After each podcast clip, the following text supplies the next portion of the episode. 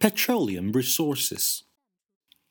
Petroleum, consisting of crude oil and natural gas, seems to originate from organic matter in marine sediment. Microscopic organisms settle to the seafloor and accumulate in marine mud. The organic matter may partially decompose, using up the dissolved oxygen in the sediment.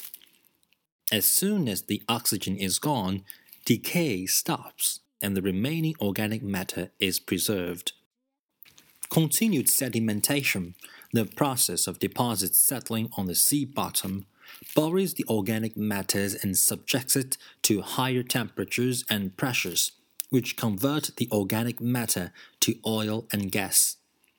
As muddy sediments are pressed together, the gas and small droplets of oil may be squeezed out of the mud and may move into sandy layers nearby.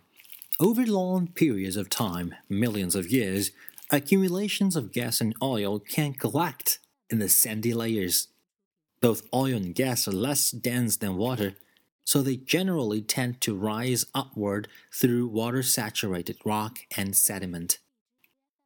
Oil pools are valuable underground accumulations of oil, and oil fields are regions underlain by one or more oil pools. When an oil pool or field has been discovered, wells are drilled into the ground. Permanent towers called derricks used to be built to handle the long sections of drilling pipe. Now, portable drilling machines are set up and are then dismantled and removed. When the well reaches a pool, oil usually rises up the well because of its density difference with water beneath it or because of the pressure of expanding gas trapped above it. Although this rise of oil is almost always carefully controlled today, spouts of oil or gushers were common in the past. Gas pressure gradually dies out and oil is pumped from the well. Water or steam may be pumped down adjacent wells to help push the oil out. At a refinery, the crude oil from underground is separated into natural gas, gasoline, kerosene, and various oils. Petrochemicals such as dyes, fertilizers, and plastic are also manufactured from the petroleum. As oil becomes increasingly difficult to find, the search for it is extended to more hostile environments. The development of the oil field on north slope of Alaska and the construction of Alaska pipeline are examples of the great expense and difficulty involved in new oil discoveries. Offshore drilling platforms extended the search for oil to the ocean's continental shelves.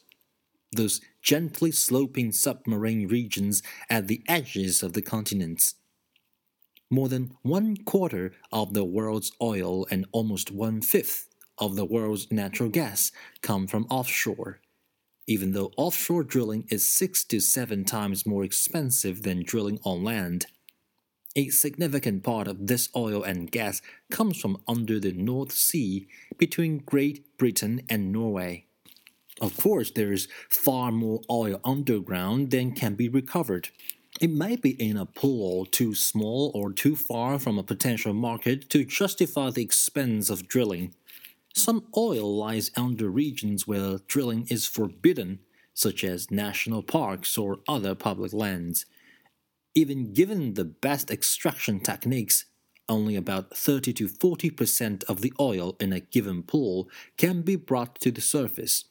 The rest is far too difficult to extract and has to remain underground. Moreover, getting petroleum out of the ground and from under the sea and to the consumers can create environmental problems anywhere along the line. Pipelines carrying oil can be broken by faults or landslides, causing serious oil spills. Spillage from huge oil carrying cargo ships called tankers involved in collisions or accidental groundings, such as the one off Alaska in 1989, can create oil slicks at sea. Offshore platforms may also lose oil, creating oil slicks that drift ashore and foul the beaches, harming the environment. Sometimes the ground at an oil field may subside as oil is removed. The Wilmington field near Long Beach, California, has subsided 9 meters in 50 years. Protective barriers have had to be built to prevent seawater from flooding the area. Finally, the refining and burning of petroleum and its products can cause air pollution. Advancing technology and strict laws, however, are helping control some of these adverse environmental effects.